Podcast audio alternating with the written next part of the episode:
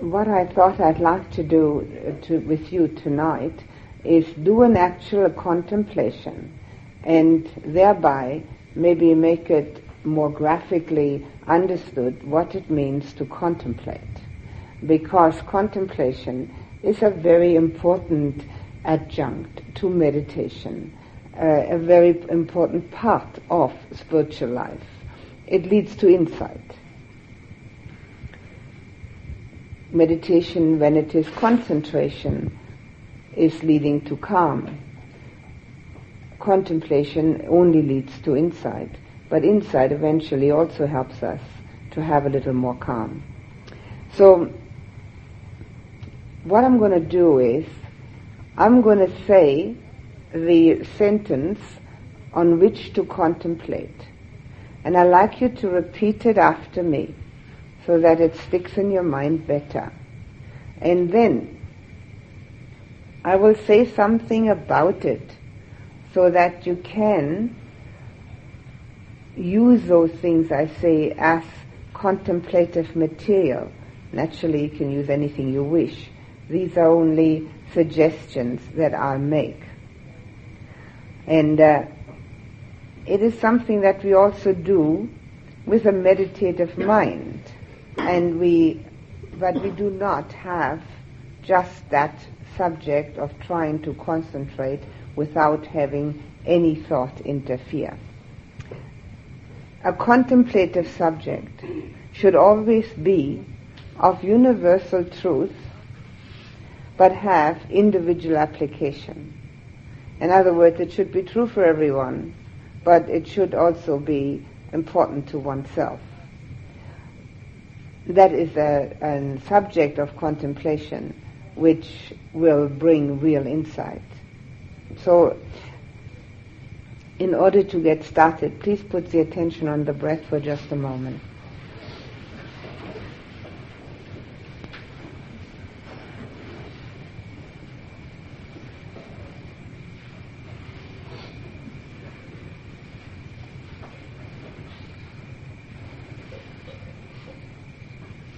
Now please repeat after me. I am of the nature to decay. I have not got beyond decay. Now the way you could contemplate on that is first of all to investigate whether this is a true statement. If it is a true statement, then you need to investigate whether you have actually ever paid attention to that. And if not, why not? And then, now paying attention to it, you could investigate whether you have any feelings about it. Feelings of dislike or rejection. Any kind of feelings of worry. And having done so, whether this decay also tells you something more about yourself and the world around you.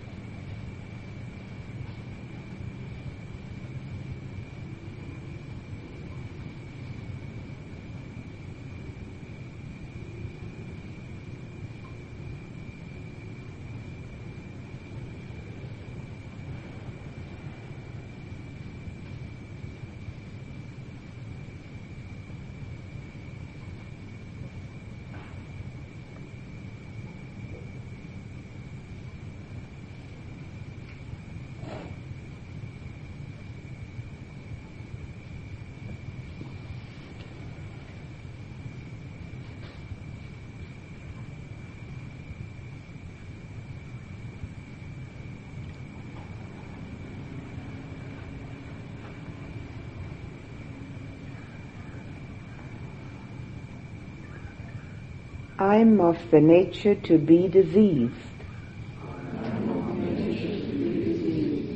I have not got beyond disease. Now again you can investigate whether this is true, whether there is disease, unease. And when, if that is true, what does that tell us about the ownership of this body and about the nature of this body? Is it really under our jurisdiction? Is it really me?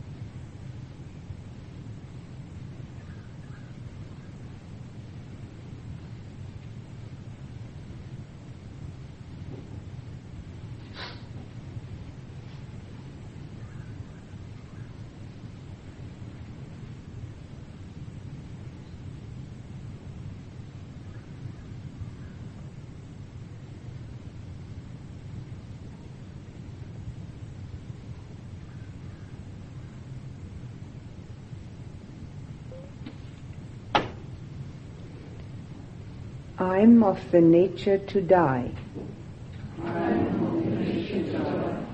I have not got beyond death. Now here we don't have to inquire whether this is true. We all do know that. But what we can inquire is whether we purposely try to avoid the reality of that. And if so, why? We can also inquire whether we have any objection to it, rejection, resistance, or whether we're ready for it any time. If not, why not?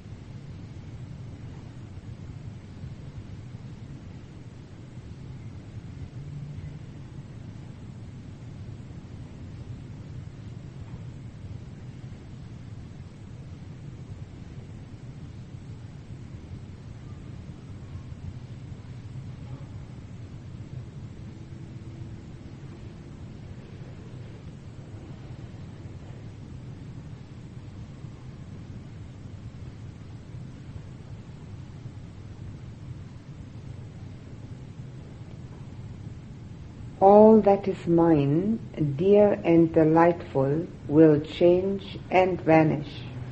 All that is mine, dear and delightful, will change and vanish. Now here again we have to inquire whether this has been true in the past about people, possessions, situations, experiences, feelings, which were held dear and delightful. Have they changed? Have they vanished? If we find that to be true, what does that tell us about those that we hold dear and delightful now? And do we realize where pain comes from? Emotional pain.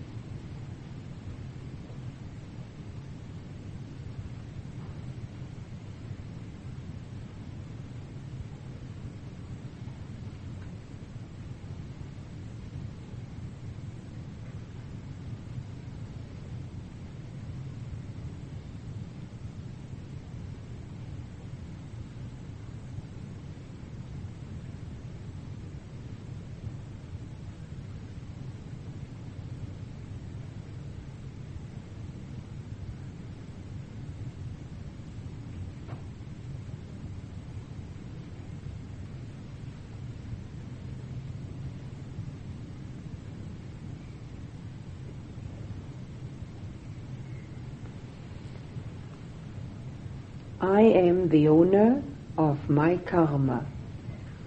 I am the owner of my karma. This is a very important aspect of our lives, and it needs to be incorporated into our thinking so that it becomes a knowing without having to refer to it again and again, habitual. It means that we take full responsibility for everything that happens to us because we have put the causes into action and therefore the effects are ours. And we do not think that other people's doings have anything to do with our karma. It's ours. We're responsible.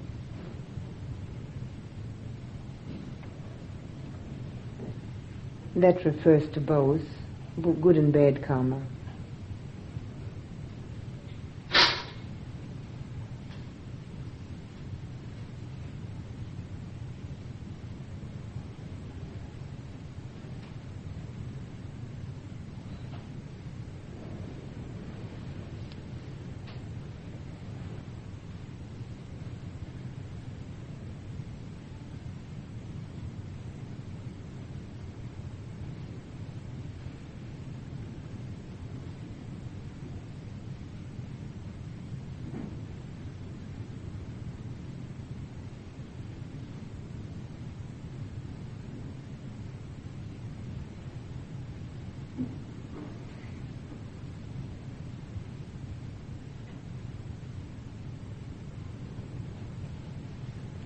I to my karma.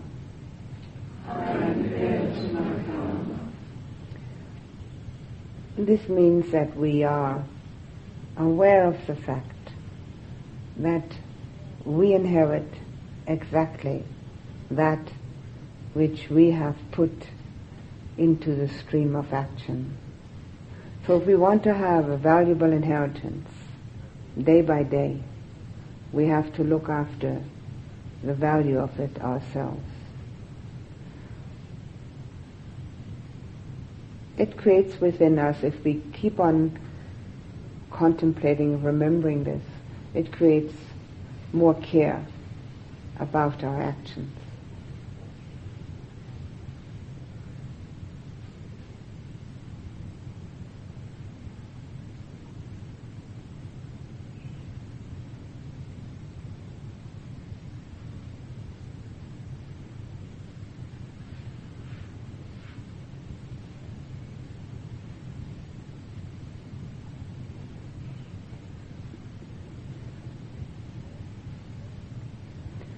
I am born of my karma.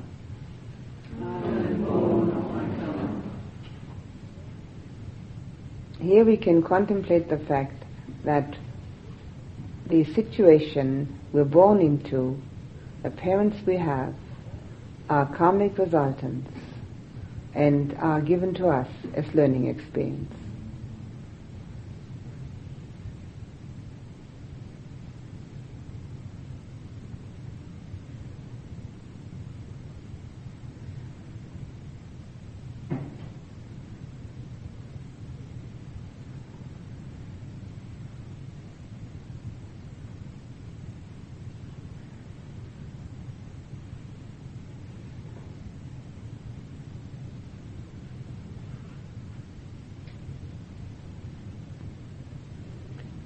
I am related to my karma.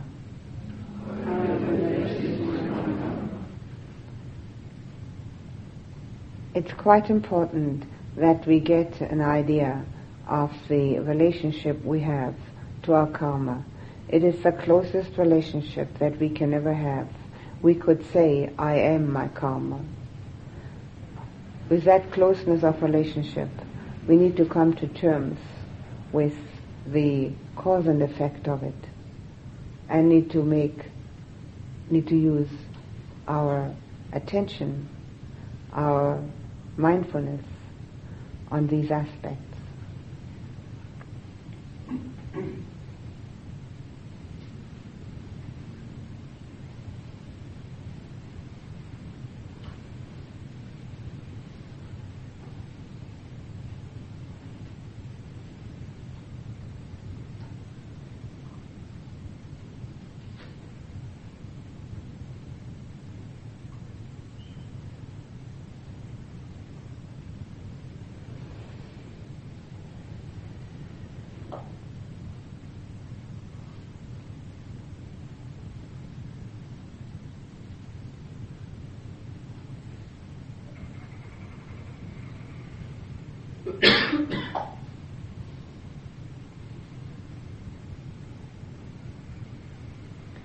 I lived supported by my karma.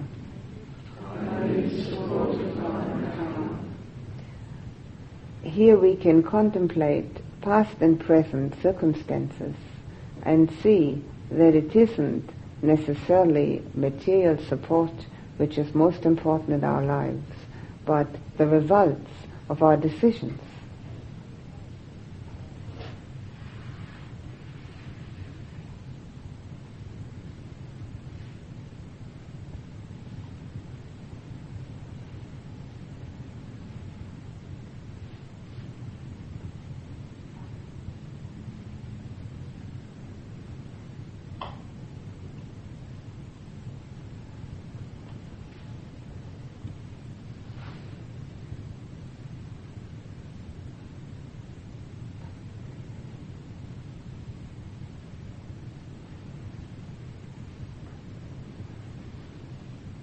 Whatever karma I shall do, that I shall inherit.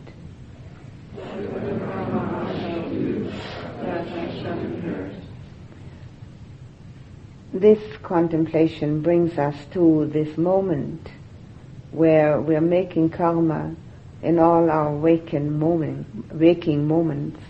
And if we are careful, we can direct our karma to bring us desirable results.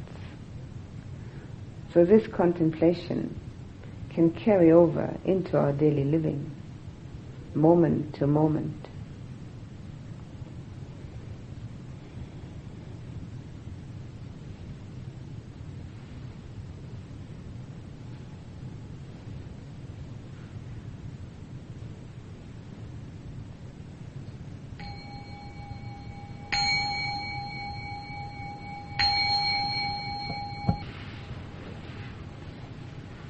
Now if you like to do contemplation, you don't have to use all of these factors, but I have given you the five daily recollections.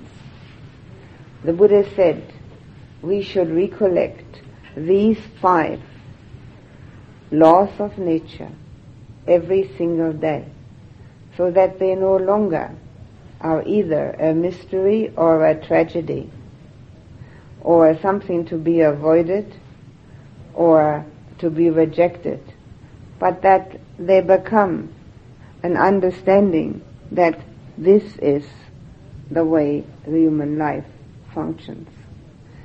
It is basic, and uh, when we see that this is the way a human life functions, then all these things which we consider tragedies or causes for despair such as death, are not seen as such. They're part of life. And when they are no longer feared or worried about, then life is much easier to live.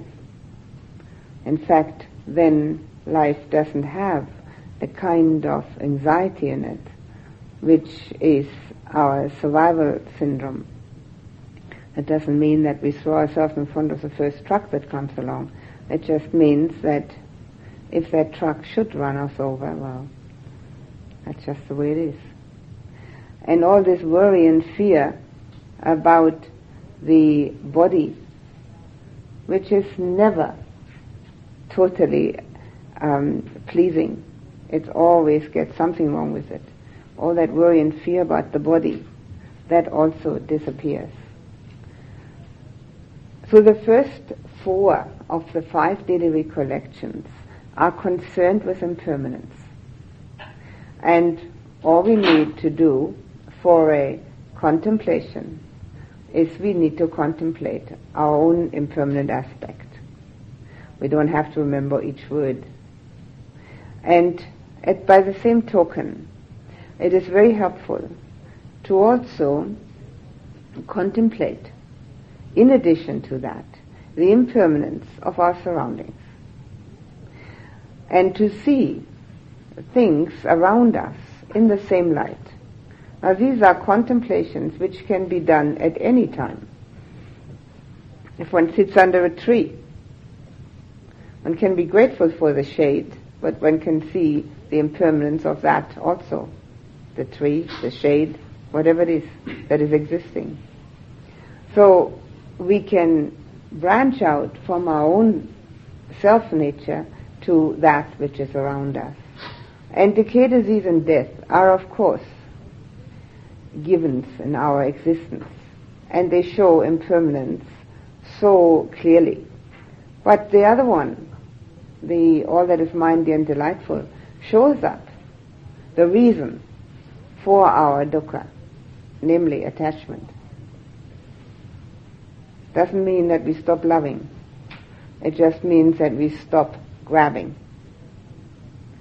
And we don't stop overnight either. But at least we can start to take a look and see what is it that is causing us emotional pain, worry and fear. Why isn't there totally peacefulness, harmony, happiness, ease within us? Why is there always something that's causing us to look outward for something better or inward to, to worry about?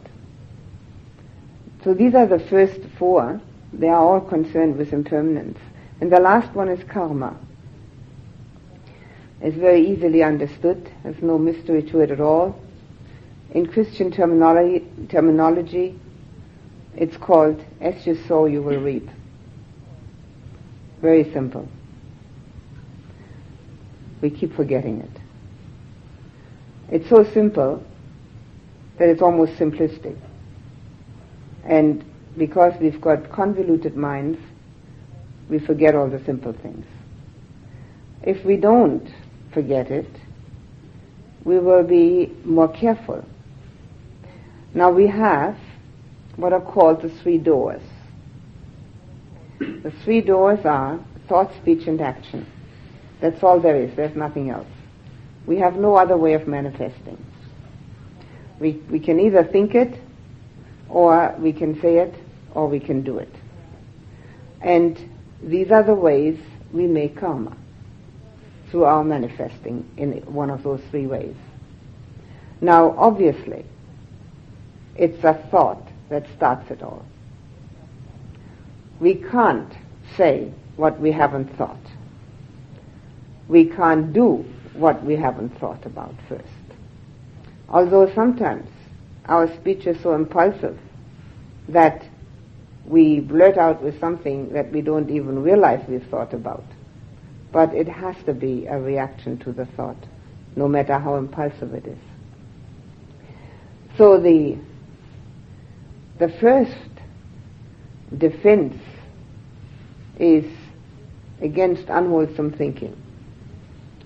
Not to let an unwholesome thought arise which has not yet arisen. Not to let an unwholesome thought continue which has already arisen. To make a wholesome thought arise which has not yet arisen. To make a wholesome thought continue which has already arisen a meditator is fully aware of the fact that thoughts are just thoughts. they have no reality and no basic truth in them. In fact, they are disturbing. And knowing that in meditation, one must be able to translate that into daily living. Otherwise, one won't, one won't need to meditate. If we can't translate our meditative experience into our daily living, we're wasting our time. The two have to help each other. So if in meditation unwanted thoughts arise, it is obvious that thoughts are arising and they're also ceasing and we don't have to run after each one of them and do something about it.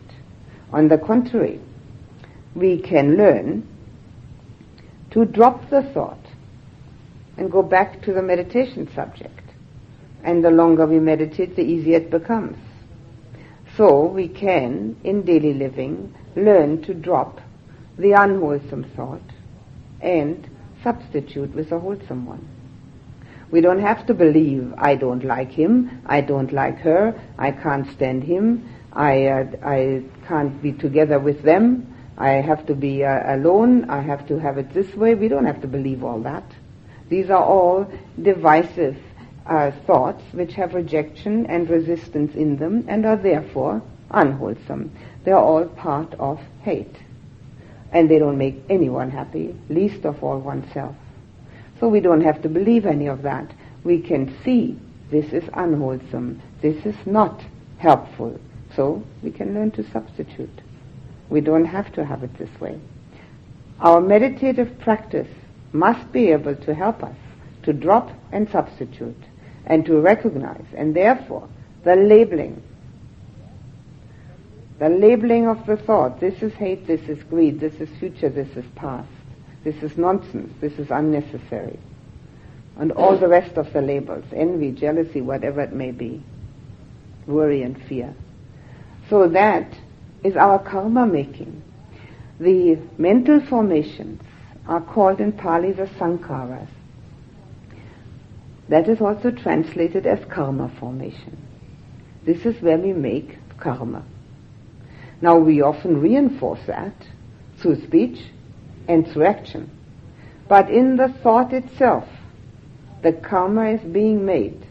If it is not reinforced through speech or action, it is milder than if it is reinforced, but it's still karma. So the quicker we substitute the negative to the positive, the less unwholesome karma we make. And also the more adept we become at it, and the less of the negative is embedded within. So if we take responsibility as being the owner of our karma, and it's about the only thing we own, there's nothing else we really own. Everything else we have is on loan, including this body. But karma we actually own. As long as we're not enlightened, we own our karma. So we might as well look after it because we look after everything else we own. We look after our houses and our cars and our motorbikes and our uh, children who are supposed to be owned by us and we look after this body and we look after all sorts of things which we believe we own. None of that is really owned. All of that we're only caretakers for. This we own. So we've got to look after it.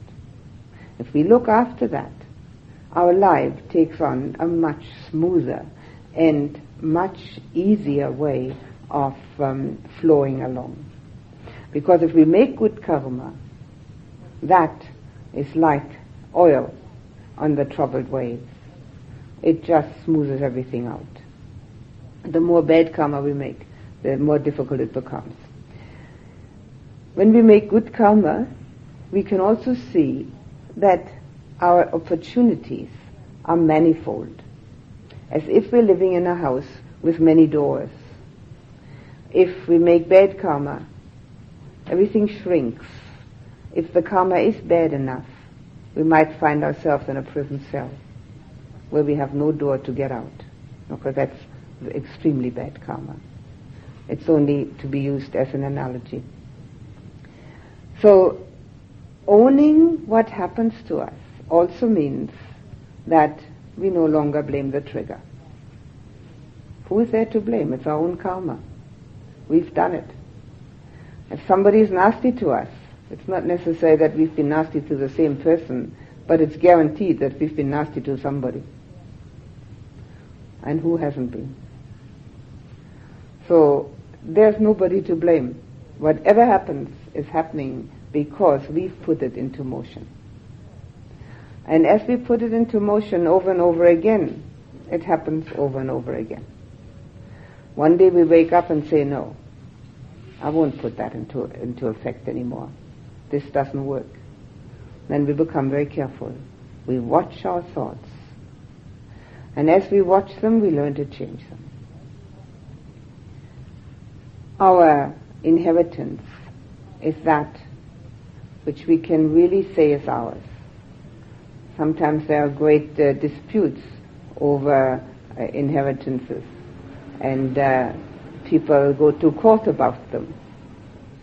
About this one, nobody can go to court. It's ours, no matter what. And this is a very important aspect when somebody else does something wrong, which may even affect us because we're reacting to it. If the other person is doing something wrong, one must remember it's their karma, and all that's required from us is compassion if it is something wrong because they're making bad karma.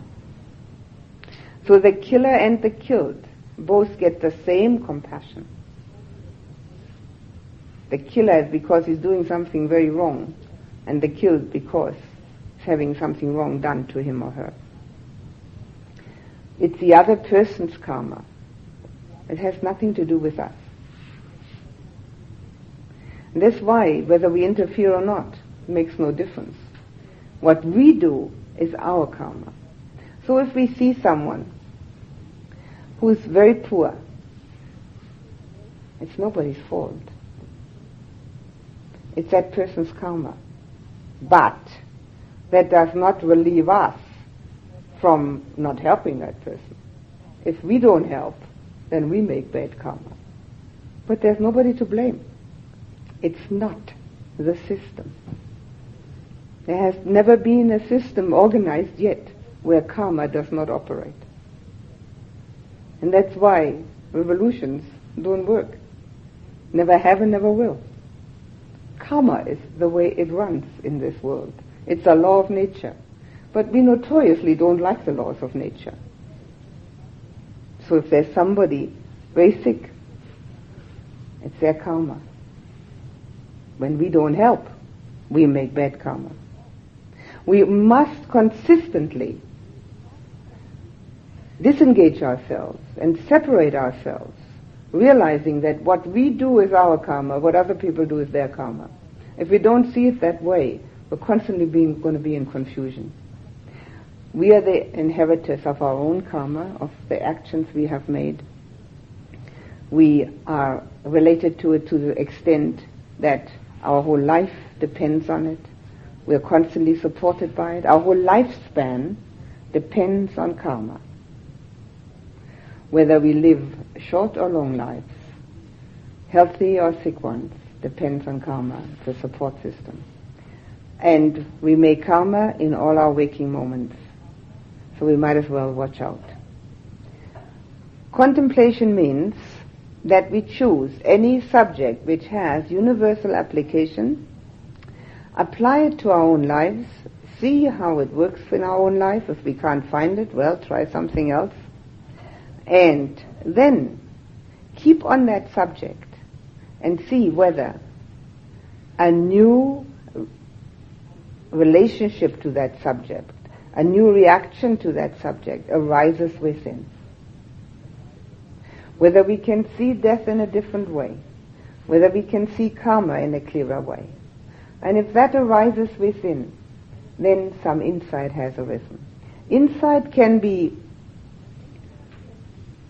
can be said to be seeing the old in a new way. We know it all, we just don't see it properly. So seeing the old and familiar with new eyes. And contemplation is, can be very useful at times when the mind does not wish to concentrate because it just has had too much input during the day and has had too many um, disturbances from its calm. And at that time, contemplation can be very useful because it also helps to drop all the individual concerns one has which seem to be so important, but in reality, they are only individual and um, minor things which do not have a universal application. Getting to contemplation, we can think of universal application. I'll give you now time to ask some questions if you like.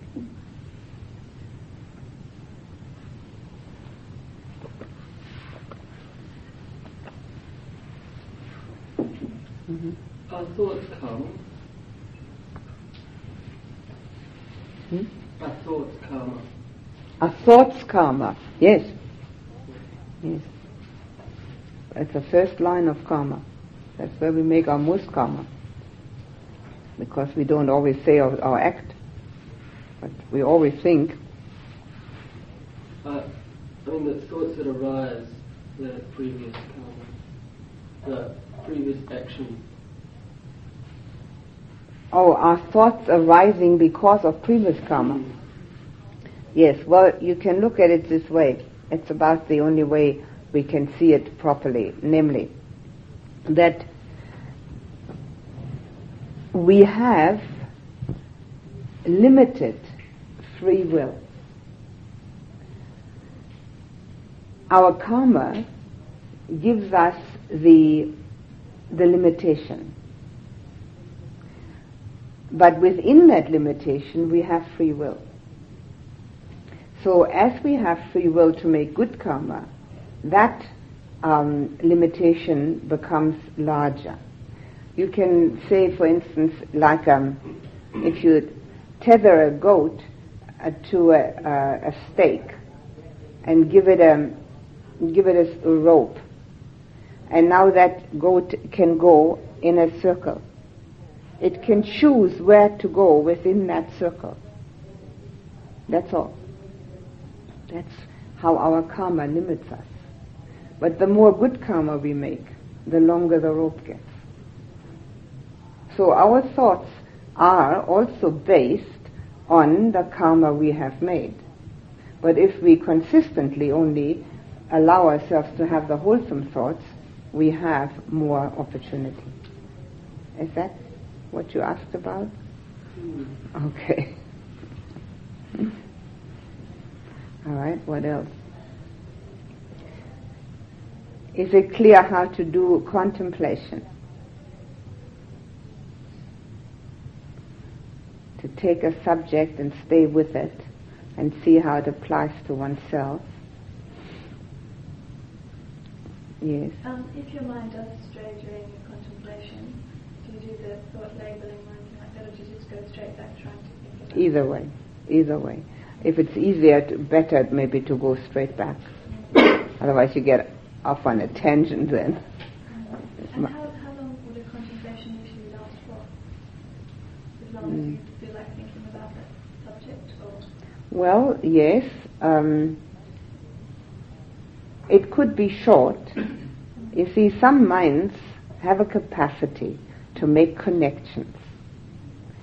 Um, they can connect easily from a fact to, uh, from an outside fact to an inner experience. That's actually what contemplation is all about. The outside fact, the connection to the inner experience. Right? Now death, it's an outside fact. But the inner experience is there all the time. The fear of it. So maybe you need one second to make the connection. But it may take half an hour. It may take days.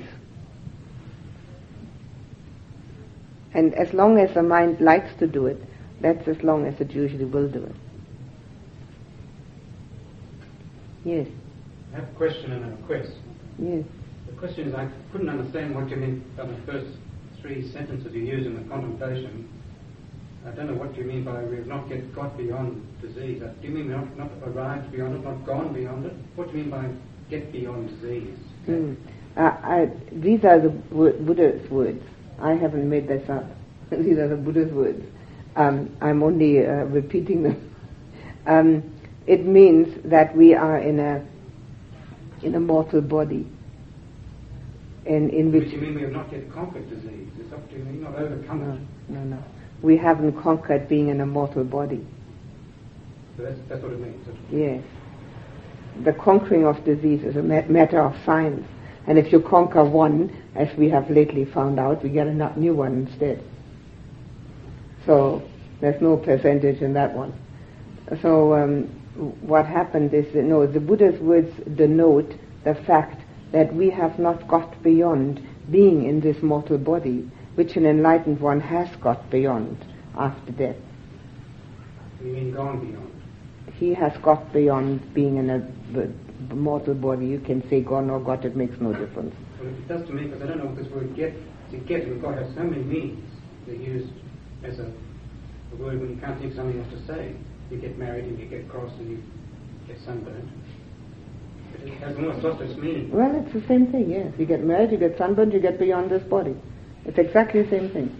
Well, you, you might get to Sydney tomorrow. you see. Yes? It's exactly the same thing. You can always find a much more exact way of saying what you mean without using get. Okay, you translate it new then. That's the way it's translated, but you can translate it new. I was asking you to. No, I'm not a Pali expert. I'm using the translation which is available. Okay, my, my request is, I was so busy thinking about what you meant that I missed what the four things that you mentioned. You mentioned four things. so, so could you summarize very briefly what those four things were? The context? four that are impermanent, those four, Yes. okay. One. Decay, disease, and death, and all that is mindy and delightful will change and vanish. You see, now, may I point out how much more important that would have been than the word get?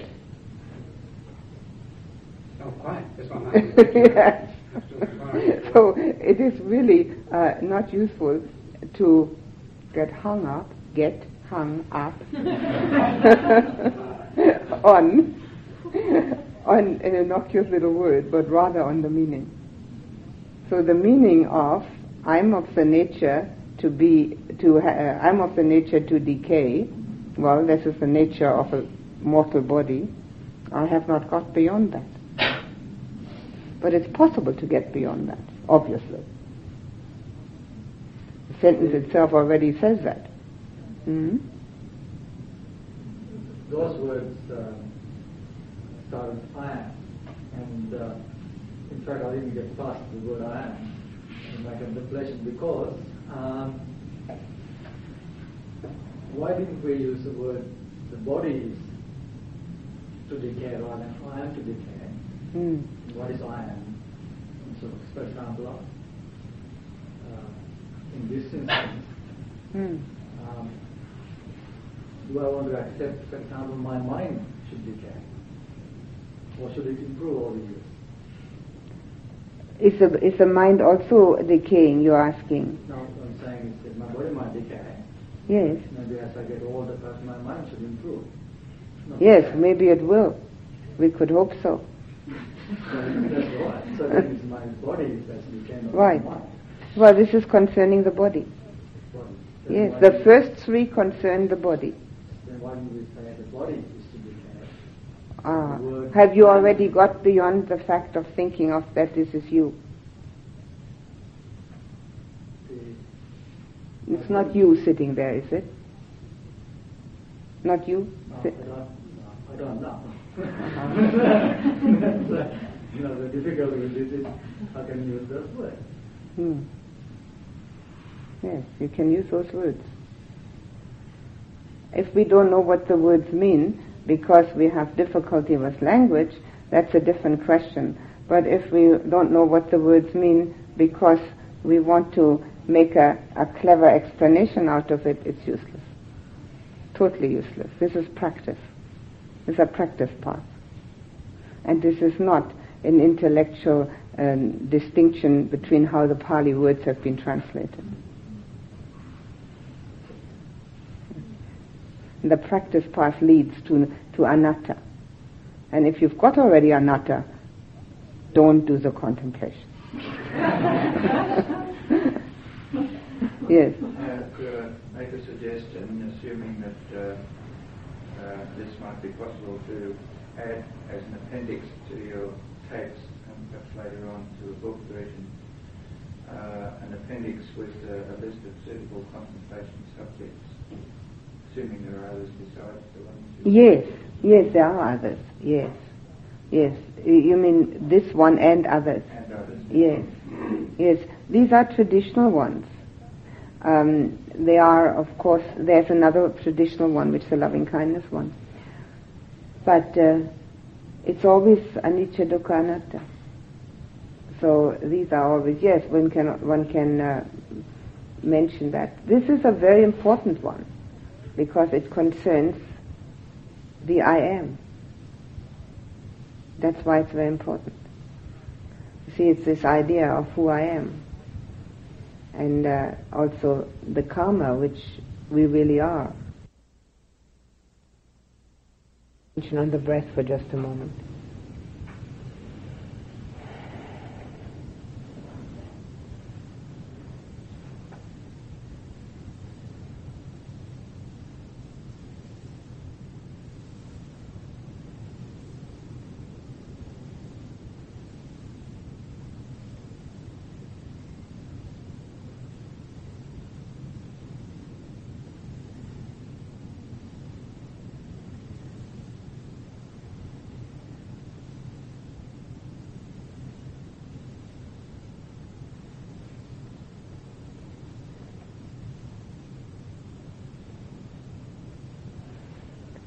Imagine that you have a beautiful white lotus flower growing in your heart, which opens all its petals, and a golden stream of light comes out of the center of that lotus flower. And it fills you with warmth and light, peace and contentment. And this golden stream of light surrounds you with love and joy.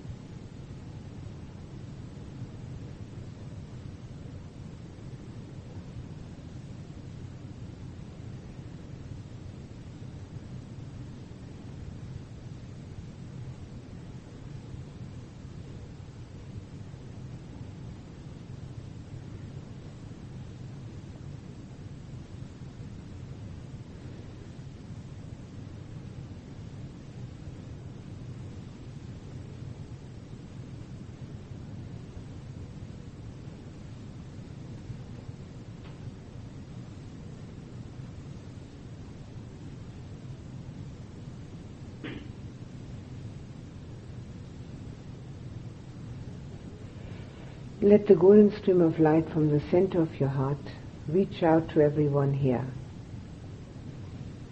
filling everyone with warmth and light and peace and contentment and surrounding everyone with love and joy.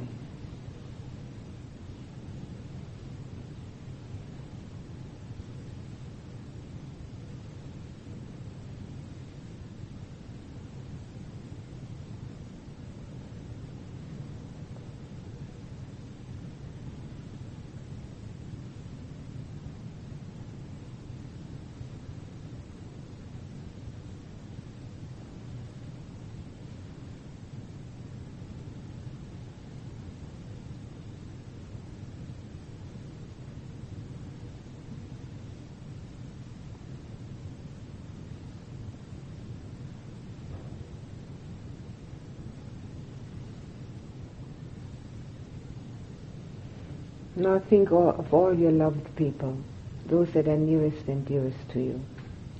And let the golden stream of light from the center of your heart reach out to them, filling them, surrounding them, giving them all the love and the peace that you have.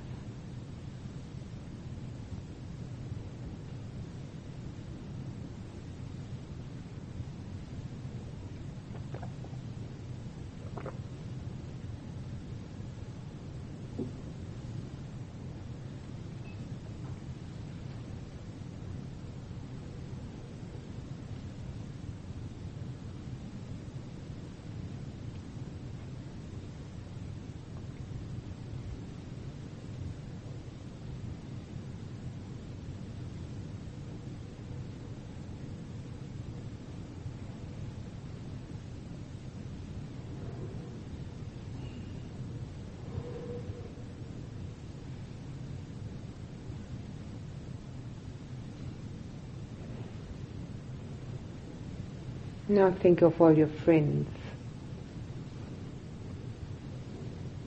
And let the golden stream of light from the center of your heart reach out to them with all your love and friendship, filling them with it, surrounding them with it.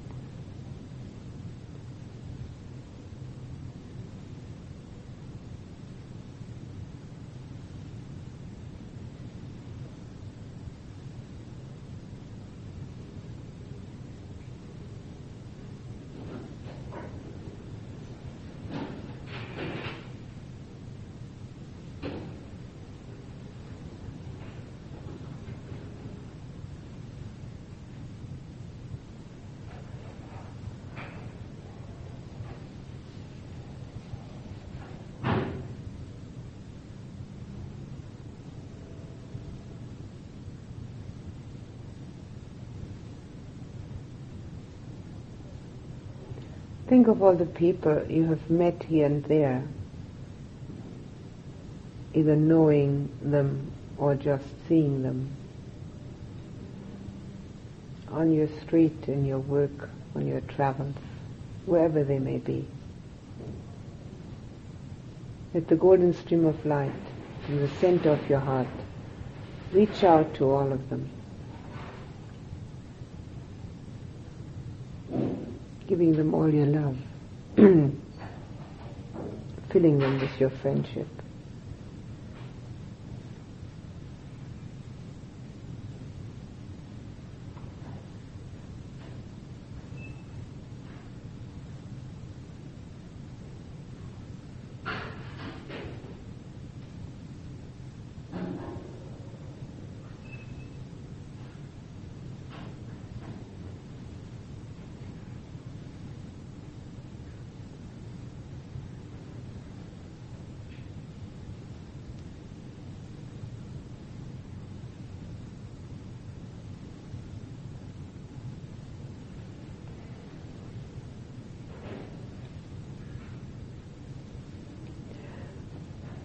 Think of all the people whose lives are far more difficult than ours. They may be in hospital, in prison, in refugee camps, hungry, crippled, blind, without shelter, without friends. Let the golden stream of light from the center of your heart reach out to all these people wherever they may be giving them your love, your compassion, your friendship, so that they may feel that there are people out here wanting to help, wanting to give.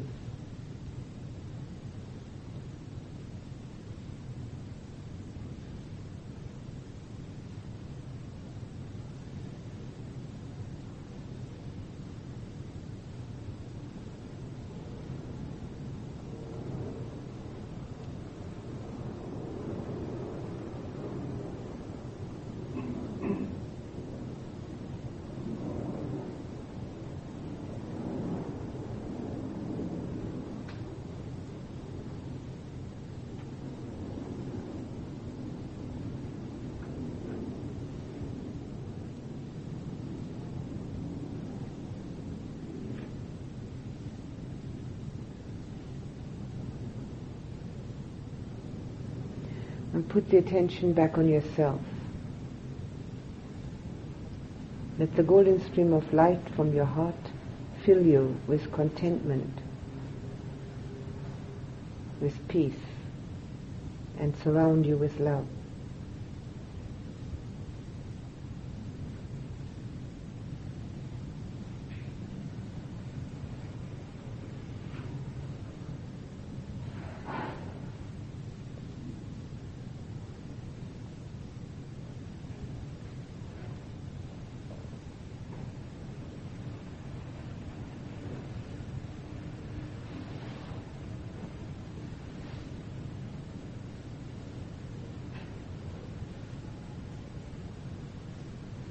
And now let the golden stream of light go back inside the lotus flower,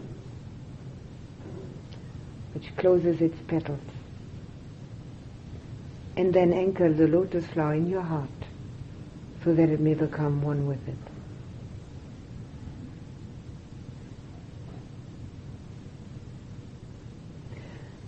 May all beings have love and peace in their hearts.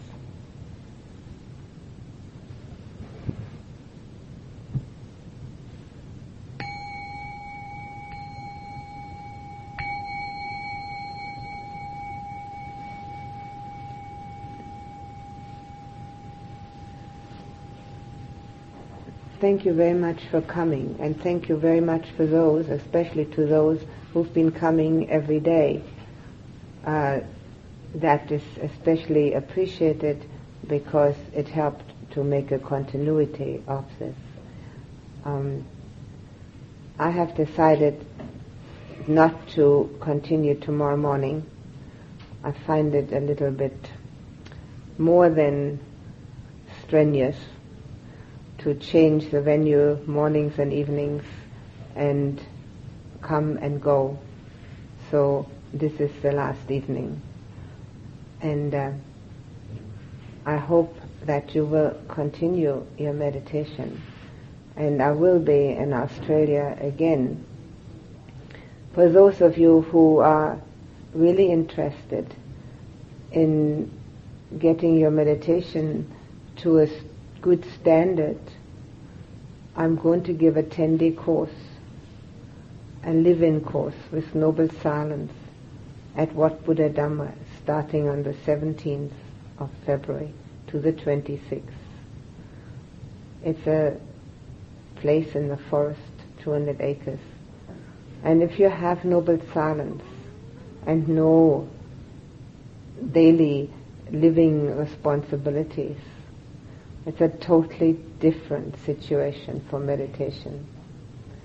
Having going back and forth to business and office and household, and then coming here, it's um, almost like just hearing about it, but not doing it. When you go in the forest and do it for 10 days, it's highly likely that you come out of it with a different outlook on life and a basis for meditation which is lasting.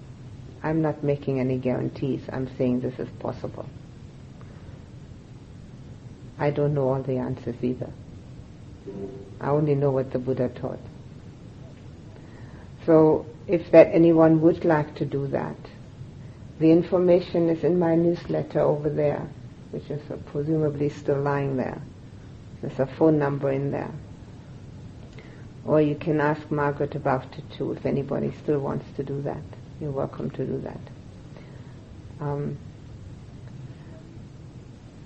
if you join the group with uh, uh, that's meditating together, that's also very helpful to, to keep your meditation going.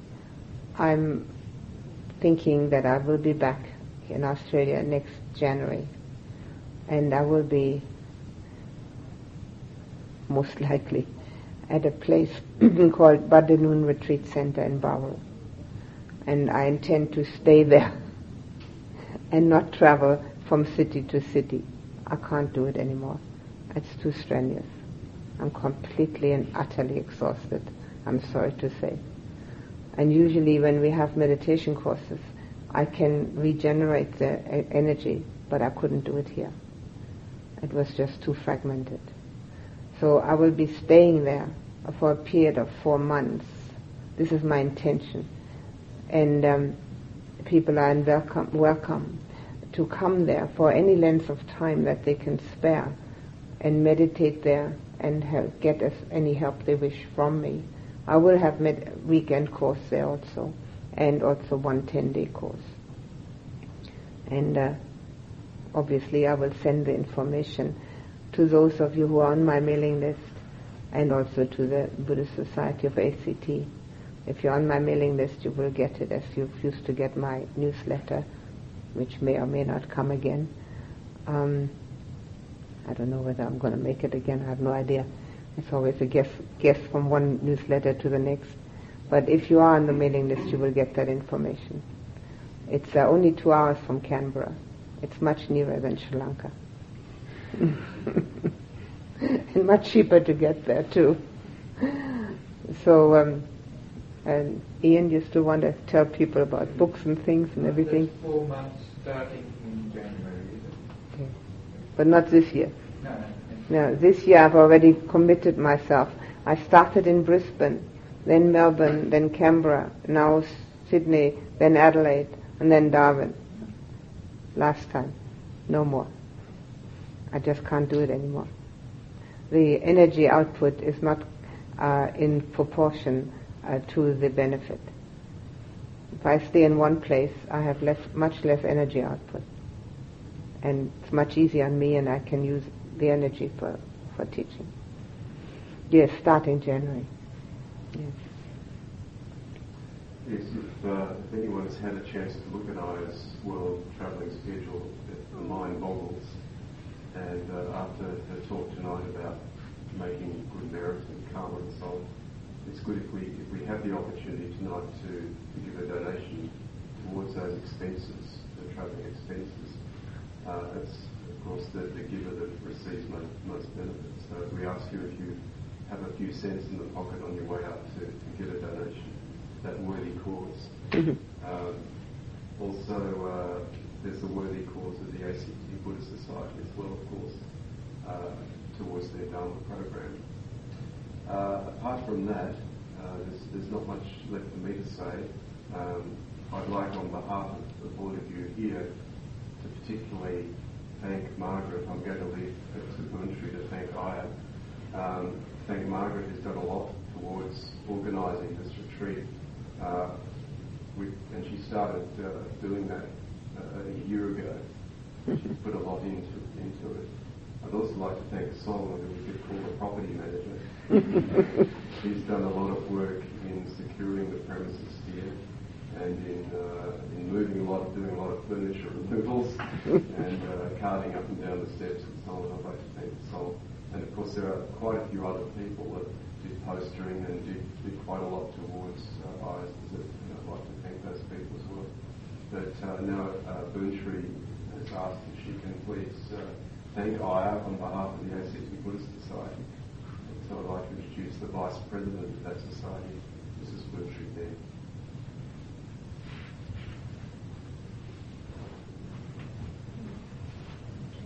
Ayya, I, on behalf of the Buddhist Society of the ACT, I would like to thank you, you know, for helping us to uh, uh, giving to making good karma, you know, from your teaching. Mhm. You know, since last Friday until today, we we really appreciate and uh, very grateful for your teaching. And um, another thing, you know, on your departure tomorrow, I'm sure we will be very sad, you know, and we will miss you. And we hope that, you know, we will meet you again you know, at your center you know, between Sydney and Canada when you told us if you couldn't come to Canada. And um,